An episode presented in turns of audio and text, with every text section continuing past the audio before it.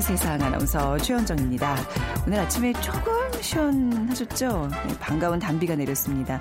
곳에 따라 오후에도 소나기 예보가 있습니다. 오랫동안 이어졌던 폭염이 잠시 주춤할 것 같은데요. 자, 올여름 기록적인 찜통 더위 다들 힘들지만 특히 수능을 앞둔 수험생들 하루하루가 쉽지 않을 겁니다. 이달 24일부터 원서 접수가 시작되니까 이제 정확히 98일 남은 수능 레이스 이미 시작된 거죠.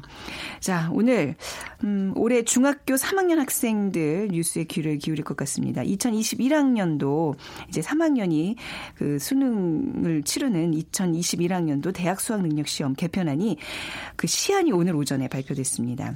대입이라는 오늘 주제로 세상의 모든 빅데이터 시간에 함께 얘기 나눠보도록 하고요. 2030 핫트렌드 시간에는 학원이라는 키워드로 빅데이터 분석해 보겠습니다. 오늘 어, 학생들은 안 듣겠죠? 학부모님들 관심을 많이 가지시길 바라고요. 자, 빅퀴즈 오늘 어, 수능과 관련된 문제 드리겠습니다. 지난 화요일 수능 100일을 앞둔 날입니다. 수험생들에게 격려의 선물 많이 전하셨을 텐데요. 선물도 시대에 따라 진화하고 있습니다. 변하지 않는 전통의 선물이 있는데요. 합격을 의미하는 떡과 함께 수험생들에게 많이 하는 전통의 선물 오늘 맞춰주시기 바랍니다.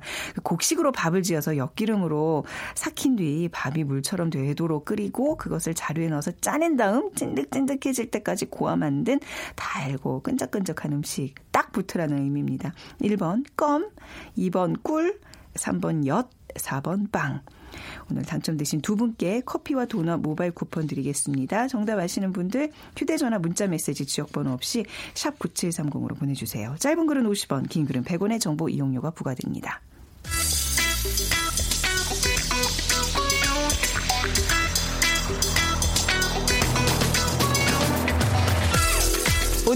여러분이 궁금한 모든 이슈를 알아보는 세상의 모든 빅데이터. 연세대 박희준 교수가 분석해드립니다. 연세대학교 산업공학과 박희준 교수 나오셨습니다. 어서 오세요. 네, 안녕하십니까? 네. 자, 잠 오전 뭐 예. 얼마 전이네요. 지금 10시 반에 오늘 정부 수, 대학 수학 능력 시험 개선 방안이 발표됐는데요. 아, 우선 내용 좀 간단히 예. 정리해 볼까요, 교수님? 뭐 주요 내용만 좀 말씀드리면요. 네. 올해 중학교 3학년 학생들이 치르게 될 2021학년도 대학 수학 능력 시험은 절대 평가 과목이 통합사회, 통합과학, 제2외국어 등 두 개 이상이 추가돼서요. 어, 4개에서 7개로 늘어나고요. 시험 과목의 통합사회, 과학이 신설되는 대신에 탐구 영역 선택 과목은 종전에 최대 2개에서 1개로 줄어드는 것을 주요 골자로 하고 있습니다. 네, 오늘 발표된 게 이제 어, 두 가지 안이 공개가 된 거예요. 아직 예. 확정은 예. 아니고 그래서 이제 이란 같은 경우에는 뭐 영어, 한국사, 통합사회, 통합과학, 그다음에 외국어가 이제 어, 절대과 평가 과목 으로 이제 예시가 됐고 이 안은 이제 모두가 다 절대 과목인데 예. 절대 평가 과목들인데 이제 그거는 이제 추후에 또 결정이 나는 대로 자세히 또 저희가 짚어드리고요. 어, 이 수능이요, 벌써. 제가 수능 1세대예요, 교수님. 아, 그렇습니까? 제가, 예, 제가 1세대에서 저희 때는 이제 시험 삼아 두 번 보고 막 이랬던 예. 25년 됐죠, 이제 수능이요. 25년이 됐군요. 네. 그, 그동안 개편안이 그 사이에 벌써 다섯 번이나 있었다 그러더라고요. 다섯 예. 번째 이번에 개편안인데. 아무튼 이 교육과 관련된, 대학 입시와 관련된 얘기, 뭐 할 얘기가 얼마나 많겠습니까? 예. 이제 교수님으로 계시니까.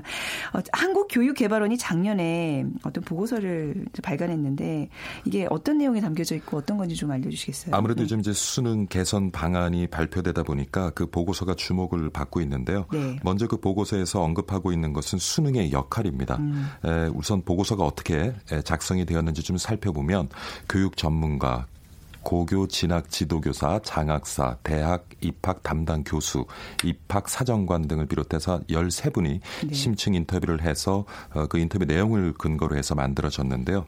어, 전문가들에게 물었던 질문은 수능의 평가 대상, 출제 방식과 출제 교과군, 그다음에 평가 방식 뭐 절대 평가를 할 것이냐, 네. 상대 평가를 할 것이냐, 또 시험 시기, EBS와의 연계율, 문항 유형, 대학 전형 내 수능 영향력 등 10가지 부문으로 나누어서 인터뷰를 진행했고요. 네. 그 내용을 바탕으로 이제 보고서가 작성되어졌는데 음. 그 대부분의 전문가들은 이제 수능이 대학에서 공부할 수 있는 능력을 측정하기보다는 네. 고교 학력의 성취 수준을 평가하는데 중심을 둬야 되는 것이 아니냐.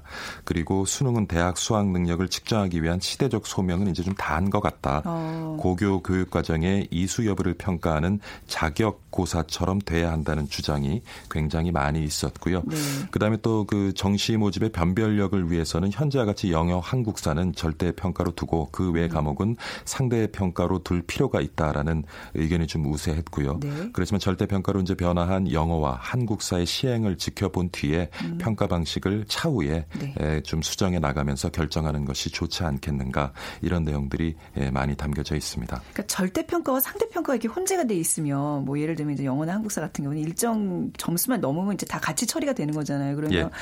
국어나 수학처럼 이제 점수가 중요한 과목에서는 더 치열한 경쟁이에요. 아, 이제 모든 학생들이 다 국어 수학에 더 전념을 해야 되는 이게 뭔가 뭔가 하나 이렇게 안이 하나 나오면 또 다른 쪽으로 또 이렇게 또 예, 쏠리면서 일어나겠죠. 아 근데 뭐 계속 이런 뭐 수능 안 같은 거 나올 때마다 교수님은 이게 이해가 되세요? 이 교육 그 시험 제도들이요? 따라가지는 못하는 그쵸? 것 같아요. 예. 저도 한참 들여다 어, 저는 뭐 네. 어떤 제도이든 간에 장점과 단점이 있겠지만 네. 더 중요한 것은 하나의 제도를 좀 일관성 있게 가져가는 네. 것이 많은 학부형들이나 음. 그 수험생들이 그런 얘기를 하더라고요. 네. 뭐 어떤 제도이건 간에 그 제도가 바뀌지 않는다는 믿음만 주면 네. 거기에 맞춰서 그렇죠. 준비를 할 텐데 이것이 자꾸 바뀌다 보니까 음. 오히려 더 혼란을 주는 것이 아니냐. 네. 어떻게 보면은 입시 학원들만 좋은 일을 시키는 아. 것이 아니냐. 계속 새로운 시장을 만들어낼 수 있는 여지를 주기 때문에 네네. 그런 지적이 굉장히 많고요. 음. 앞서서 이제 수능의 역할에 대한 말씀을 잠깐 드리기는 했는데 그래서 많은 분들이 이제 수능의 영향력이 지원 음. 자격 정도로 좀 작아지고 네. 이제는 좀 대학이 고등학교 재학생 중 학생들이 공부한 내용을 바탕으로 음. 입학생을 대학 스스로 네. 좀 뽑는 그러한 권리를 줘야 되는 것이 아니냐. 음. 물론 이제 신뢰가 우리 또 사회 문제가 되겠습니다만은 네. 그런 내용이 많이 보고서에 담겨 있는 것 같습니다. 네, 그러니까 이제 이런 자꾸 뭐 안들이 계속 나온다는 거는 뭔가 이제 정말 더 좋은 예. 입시 방법으로 개선을 하고자 하는 의지니까요. 예. 이것들이 좀 잘좀 좀 이렇게 과정을 거쳐야 되는 건 분명하고 그 이번에 지금 발표된 보고서에 뭐 수능 시기와 문제 유형에 대한 내용도 그러니까 좀 담겨 있어요. 수능 시기에 네. 대한 것도 지금 뭐 저 논란이 많이 있는데 네. 현재처럼 고3 말에 치르자는 주장도 한 절반이 되고요. 그러면 언제 했죠? 그렇지만 고2에 치르자고 어. 주장하는 의견도 꽤 많이 있습니다. 네. 그러니까 수능을 고2에 시행해야 되는 이유로 제시한 것이 수능 범위가 바뀌어서 공통 과목 중심으로 수행이 시행, 시행되면 공통 과목 이수가 모두 마무리되는 시점에 수능에 응시하는 게 학교 수업에 긍정적인 영향을 줄 수 있다는 음. 것을 이제 이유로 들고 있는데 요. 네. 공통 과목 이수는 지금 고1 때 종료가 되거든요. 아, 예, 네. 그래서 그러한 시기에 대한 또 논란도 있고요. 그다음에 문항 유형에 대해서도 여러 가지 지금 안들이 많이 있습니다. 현행의 선다형 출제 뭐를 선호하는 그러한 층도 있고 그다음에 선다형, 논술형 혼합을 음. 주장하는 분들도 있고요. 그래서 지금 뭐 문항 유형에 대해서도 여러 가지 지금 안들이 나오고 있는데 아직까지 뭐 정확한 것은 정해지지 않은 것 같습니다. 이 수능에 이제 어떤 논란이 계속 이어지고 있는 가운데 이제 대학 대입을 위한 평가는 결국 수능 이런 점수가 아니라 고교 재학 기간 중에 학습 활동이 이제 그거 평가가 더 우선시 돼야 된다는 얘기들이 많잖아요. 그렇죠. 지금 네. 이제 그 몇 개 과목을 중심으로 한 수능 중심으로 대학 입시가 치러지다 보니까 네. 사실은 그 어떤 중학교, 고등학교에 있어서의 그 학교를 통한 교육, 공교육이 음. 지금 완전히 무너지고 네네. 있는 네. 상황이거든요. 그래서 전문가들의 의견을 종합해 보면 대입 전형은 학생들의 고교 학업 성취 수준을 포함해서 말씀하신 것처럼 재학 네. 기간 동안에 학교에서 이뤄진 수업 내외적인 모든 활동에 기초해야 한다. 네. 그리고 이런 관점을 실현하기 위해서는 대입 전형은 음. 수능이 아닌 네. 교육 활동 중심으로 좀 개선돼야 될 필요가 있지 않나.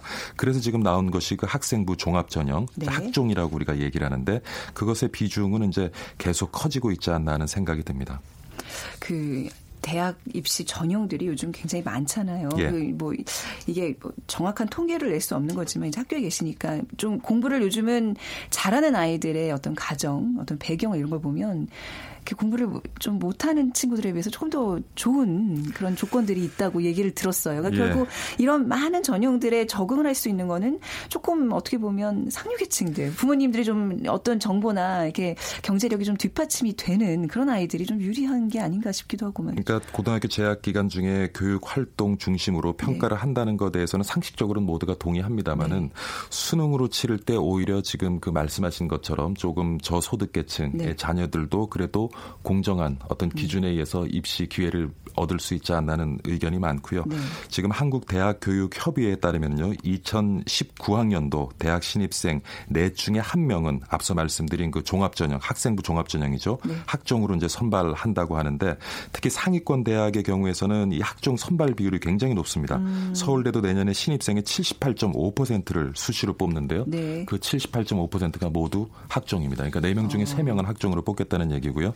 서울대를 포함한 서울 8개 상위권 대학의 학종 비중은 45% 거의 이제 절반 수준에 이르고 있는데 이것은 앞으로 이제 계속 증가해 갈 것을 보이고 근데 이 가운데서 지금 말씀하신 것처럼 우리 국민의 대부분이 이것은 금수저에게 유리하고 흑수저에게 불리한 네. 입시 제도가 될 것이다. 실제로 지금도 그런 현상들이 나타나고 있죠, 교수님. 예, 그래서 뭐 대입제도 대국민 여론 조사 결과가 아, 국민의당 송기석 의원에 대해 조사에서 지난 발표가 됐는데요. 네. 조사는 전국 만 19세 이상 69세 이하 선인 남령 1,022명을 대상으로 진행이 됐는데 이 조사 결과를 보면은 에 75.1%가 네. 학종은 금수저 전형이다. 음. 그러니까 대부분 국민들은 그런 생각을 가지고 있는 것 같은데요.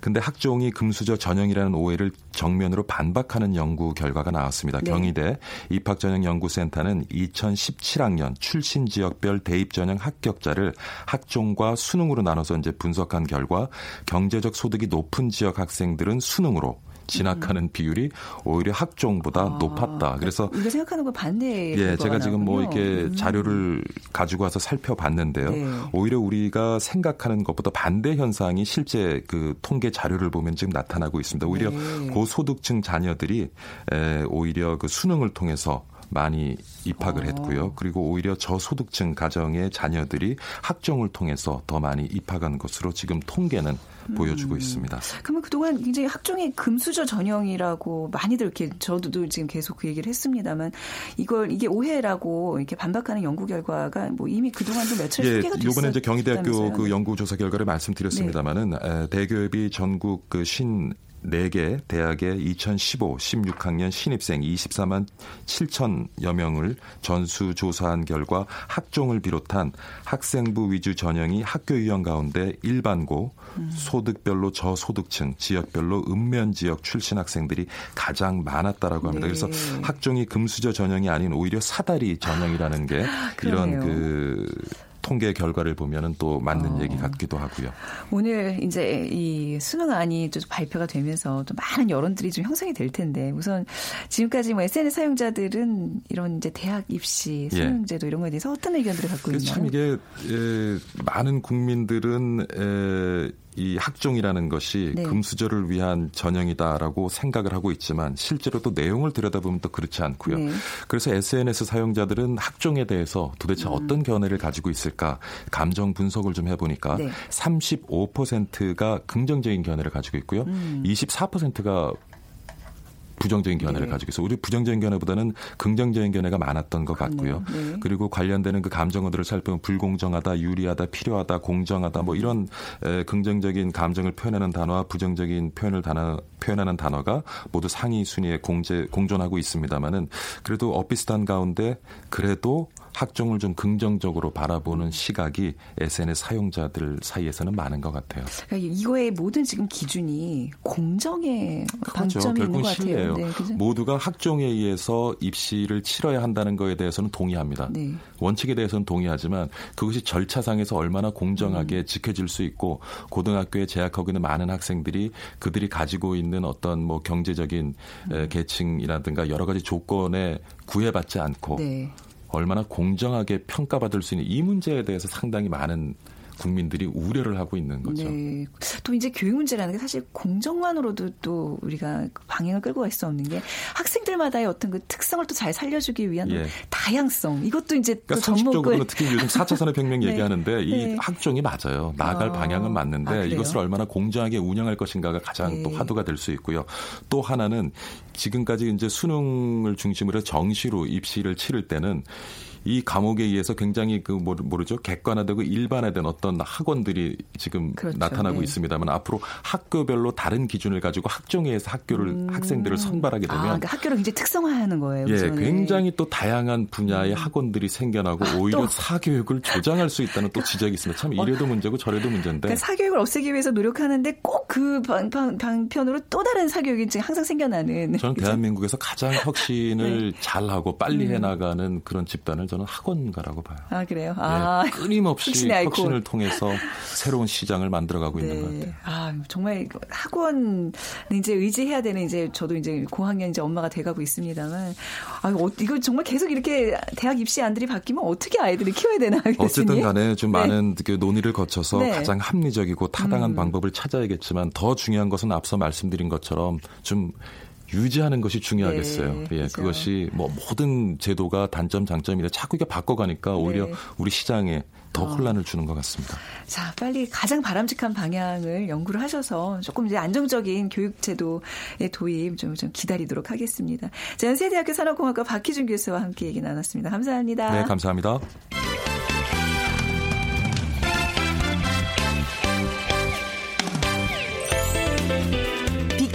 알려주는 2030 핫 트렌드. 빅커뮤니케이션 전민기 팀장이 분석해드립니다. 네, 전민기 팀장 나오셨습니다. 어서 오세요. 네, 반갑습니다. 전민기입니다. 네, 비키즈 부탁드릴까요? 지난 화요일이 수능 100일 전이었군요. 예, 수험생들에게 격려 선물을 많이 하셨을 텐데 선물도 시대에 따라서 진화를 하고 있는데 변하지 않는 전통의 선물이 있습니다. 합격을 의미하는 떡과 함께 수험생들에게 많이 하는 전통의 선물을 맞춰주시면 됩니다. 약간 찐득찐득하고 달고 끈적끈적한 음식이죠. 1번 껌, 2번 꿀, 3번 엿, 4번 빵. 네, 중에 고르셔서 휴대전화 문자메시지 지역번호 없이 샵 9730으로 보내주시면 됩니다. 짧은 글은 50원, 긴 글은 100원의 정보 이용료가 부과됩니다. 우리 앞서 대학 입시 얘기하면서 결국 이 사교육이 계속 어, 생겨나고 결국 그 안에서 가장 혁신을 재빠르게 뭐 변화에 맞춰서 할 수 있는 곳이 학원이라는 얘기를 했는데 참 아이러니하네요. 자, 아무튼 이제 오늘은 또 2030 핫트렌드로서 학원에 대한 얘기 좀 나눠볼 텐데요. 네. 학교 다닐 때 학원 많이 다녀 나요? 저는 평균적으로 한두 개씩은 다녔던 음, 것 같아요. 중고등학교 때까지. 그렇죠. 예. 뭐 예체능과 관련된 것도 다니고. 네, 그렇죠? 초등학교 때는 미술, 뭐 피아노 네. 했고 네. 중고등학교 때는 뭐 수학이라든지 음. 뭐외 과목들 했던 기억이 있습니다. 왠지 많이 했을 것 같아요.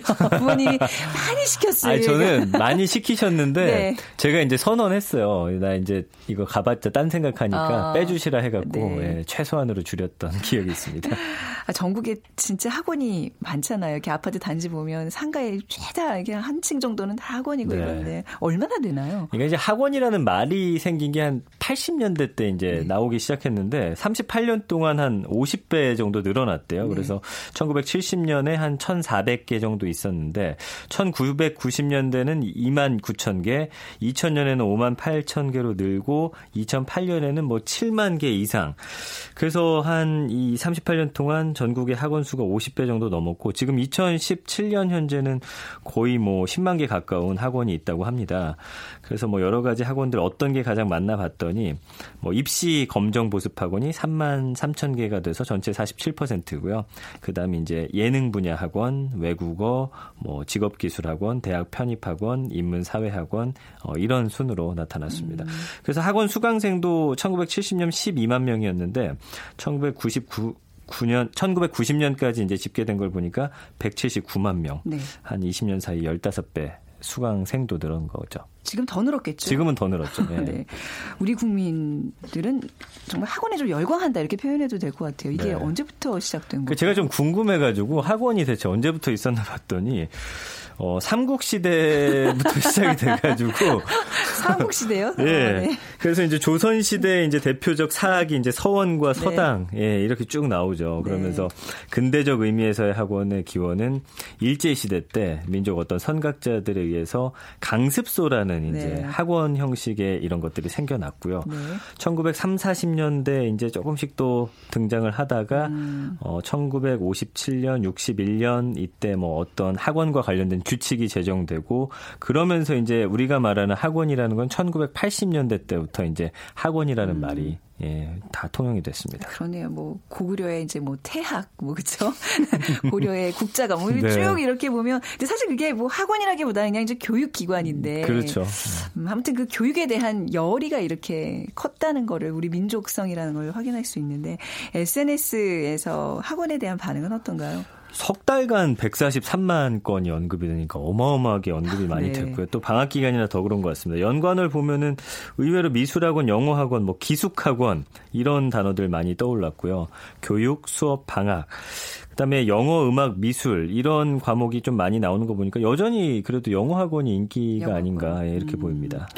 아, 이렇게들 다 열심히 보내는 거예요. 저는 이제 약간 저희 아이가 학원 이런 거에 굉장히 그 반감이 커서 아, 몇번 보내면 이제 거의 정말 딴 생각하고 그러더라고요. 그죠? 네. 진짜 그 어렸을 때 얘기처럼. 그래서 돈을 아끼자는 차원에서 거의 좀안 보내고 있거든요. 아, 근데 이런 얘기 들으면 이제 이게 내가 잘하고 있는 건가 학원을 보내야 되는데 좀 이렇게 음. 예, 안 달라는 그런 마음이 좀 생기는 그럴 수 있죠. 거. 예.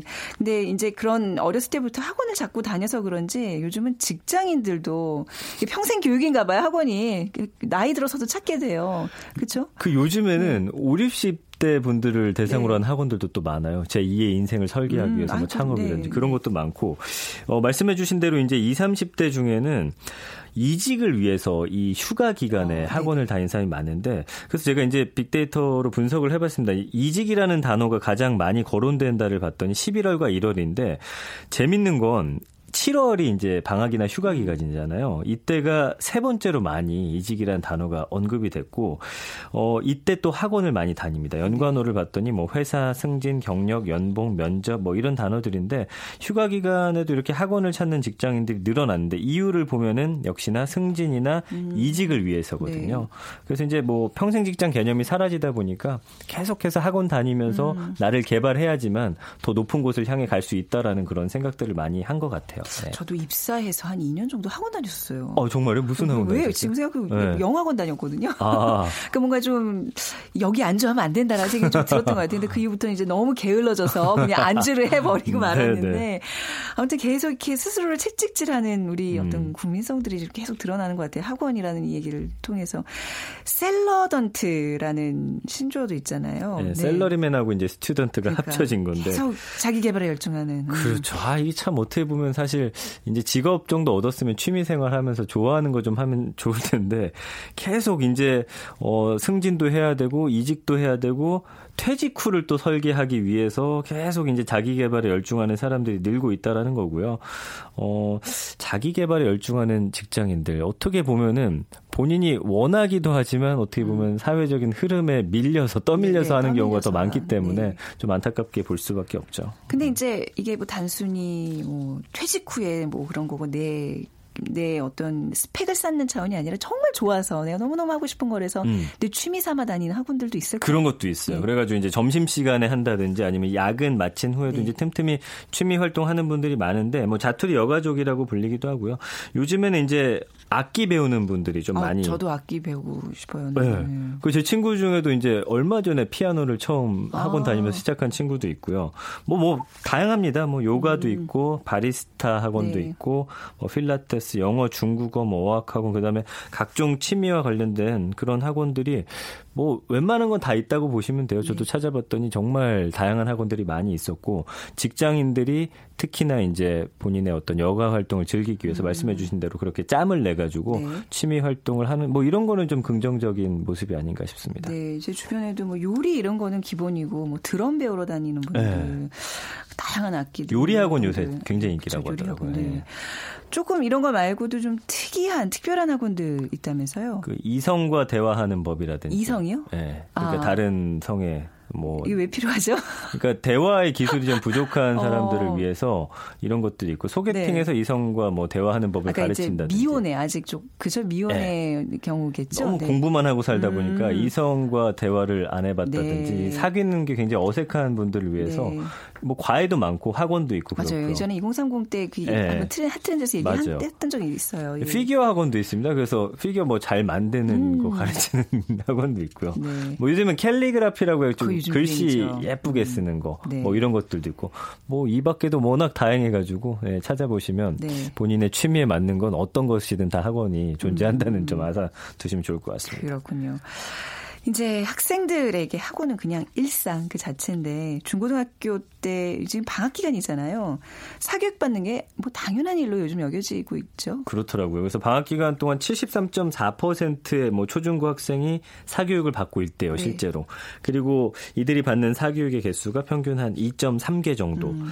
근데 부모들한테 물어봤더니 어 이런 경우도 있더라고요. 방학 동안에는 봐줄 사람이 없어서 그냥 학원으로 아, 그게 커요. 네, 약간 보낸다고 육아 대체 개념으로 학원 보내는 게 커요, 맞아요. 네, 그리고 뭐 주변에 보면 다 보내니까 네. 왠지 내 아이가 집에서 놀고 있으면 속이 음. 타는 거죠. 그러다 보니까 보내는데 어 초등학생이 한 2.5개 정도 학원을 다니고요. 중학생이 2.4개, 고등학생이 2.2개, 또 미취학 아동도 1.9개 정도 음. 다니는데 음. 이 방학 때 사교육비를 받더니 평균 한 53만 원 정도. 네. 연령대별로는 고등학생이 73만 원으로 이게 좀 만만치가 않더라고요. 그래서 돈도 좀 들기는 하고 음. 예, 방학 때도 쉴 수 없는 우리 아이들의 현실을 보여주고 있습니다. 네, 뭐 어른들이 아까 전에 좀 특이한 이색적인 학원들 얘기를 음. 했지만 요즘 학원들 아, 학생들 다니는 학원들도 굉장히 특이한 것들이 많다고요. 아이돌 네. 학원이 있대요. 그래가지고 교육 1번지로 불리는 게 이제 강남구 학원. 아, 예, 대치동 음, 쪽인데 뭐가 있죠 여기서는? 그러니까 뭐 실용 음악이라든지 라든지 댄스, 댄스. 연기 뭐 이런 아. 거 가르치는 거고요. 네. 저희 때만 해도 뭐 태권도, 피아노, 웅변, 주산 이런 게 유행이었는데 네. 요즘은 워낙 그 예체능 쪽의 사교육이 음. 어마어마하게 어, 확장됐다고 하고요. 네. 아이돌을 희망하는 학생들이 워낙 많다 보니까 네. 그 부모님 입장에서도 이제는 좀 적극 지원을 해주는데 음. 사실 뭐 쉬운 현실은 아니지만 그래도 이렇게 아이돌 학원을 다니는 아이들이 많다고 합니다. 아 이것도 어렸을 때부터 이렇게 차근차근 체계적인 교육을 받고 아이돌이 되는 거면 좀 아무 요즘 예전에는 뭐 샛별처럼 떠오르는 뭐 스타 이런 게 별로 없겠네요. 요새 뭐그 뽑는 거 보면은 워낙 그렇죠. 치열하고 워낙 잘하는데도 그러게요. 그러니까 뭐 바늘 구멍 통과하기 좀 음. 됐죠. 대학생들은 전공 수업도 학원에서 보충으로도 배운다면서요? 이게 참 저는 저희 때는 없던 아, 거였는데. 굳이. 네, 그래서 특히나 네. 이 대학에서의 전공을 사교육을 배우는 게 네. 학점을 잘 따야 되잖아요. 네. 근데 요즘에 뭐 외고 출신이라든지 외국에서 이제 교육받고 온 학생들이 많기 음. 때문에 상대 평가에서 이 학생들을 이 어학으로 이기기는 쉽지가 네. 않다고요. 그러다 보니까 주로 음. 어학 쪽에 많이 어 이게 쏠려 있긴 한데 어, 굉장히 이 학원들을 방학을 이용해서 많이 다니고 있고 심지어 한 학기 다니고 휴학을 하면서까지 어. 어학을 어, 학원을 통해서 전공을 네. 배우는 학생들이 요즘 많다고 합니다. 어, 아유, 그렇게까지 해야 되나요? 근데 아, 조금 마음을 놓으면 아 근데 그렇, 그렇게 말하기가 쉽지 않은 거예요. 이거는 이제 나의 취업과도 직접적인 관계이 네, 요즘은 뭐 저희 때는 사실 3점 좀 넘으면 됐는데 이제는 거의 4점 음, 가까워야지만이 네. 또 취업이 잘 되는 그런 시대다 보니까 그쵸. 그렇죠. 어, 네. 학점도 뭐, 뭐 선동률 방어율이네 뭐 이러면서 약간 이제 굉장히 뭐 무용담처럼 막 되게 멋있잖아요. 그런 게 또 그때 당시에는 저도 1학년 때는 거의 공부 안 했었거든요. 이제는 예. 그러면 정말 정신 나간 학생으로. 취급받습니다. 네. 요즘 인기 끄는 학원 중에 독지 학원이 있다고 하는데 이건 뭔가요? 이게 저는 참 새로웠어요. 뭐냐면은 그러니까 반수하는 학생들이 많대요. 대학교 음. 다니다가 휴학을 해놓고서 네. 다른 학교로 이제 새롭게 시험을 보기 위해서 준비하는 학생들인데 보통 재수 학원 하면은 가서 이제 선생님들한테 배우잖아요. 네. 그런 게 아니고 선생님은 없고 혼자서 공부하는데 그게 학원이에요? 예. 근데 왜냐면 이제 공부 의지가 약해지잖아요. 집에 아. 있으면 TV도 보고 하니까 네. 여기서 그냥 학생 주임처럼 그 시간만 음. 통제해주고 종쳐주고 그래서 본인이 그런 어, 공부하는 환경만 네. 만들어주는 건데 음. 지금 이런 독재 학원이 보통 오전 10시, 8시부터 밤 10시까지 운영이 되고 있고 어 학원비가 한 월 30에서 50만 원인데 서울 지역에 지금 100개 정도가 넘는 네, 학원이 네. 있다고 하니까 좀 새로운 풍토가 아닌가 아, 싶습니다. 공교육이 담당해야 될 것을 이렇게 좀 사교육 시장으로 자꾸 사람들이 몰리고 있는 거 안타깝고 또 어, 정말 우리가 비워야 되잖아요. 이 비움의 미학을 좀 실천할 줄 아는 뭐 그런 여러 가지 좀 생각을 해보게 되는 학원 트렌드 오늘 함께 살펴봤습니다. 비커뮤니케이션 전문기 팀장이었습니다. 고맙습니다. 고맙습니다. 자, 3344님 오늘 어 정답 퀴즈 정답 엿 잘 맞춰 주셨고요. 어 아이들이 다 졸업했을 때 수능 때만 되면 입시에 떨어져서 울었 울면서 다녔던 아픈 기억이 떠오릅니다. 입시를 앞둔 수험생과 부모님들이 얼마나 힘든지 마음에 와 닿습니다. 해주셨고요. 999777님, 시험의 고통 언제쯤 벗어날 수 있을까요? 학생 여러분 힘드시죠? 하시면서도 격려 문자 보내주셨습니다. 자, 오늘 방송 마무리하고요. 내일 뵙겠습니다. 지금까지 아나운서 최현정이었어요. 고맙습니다.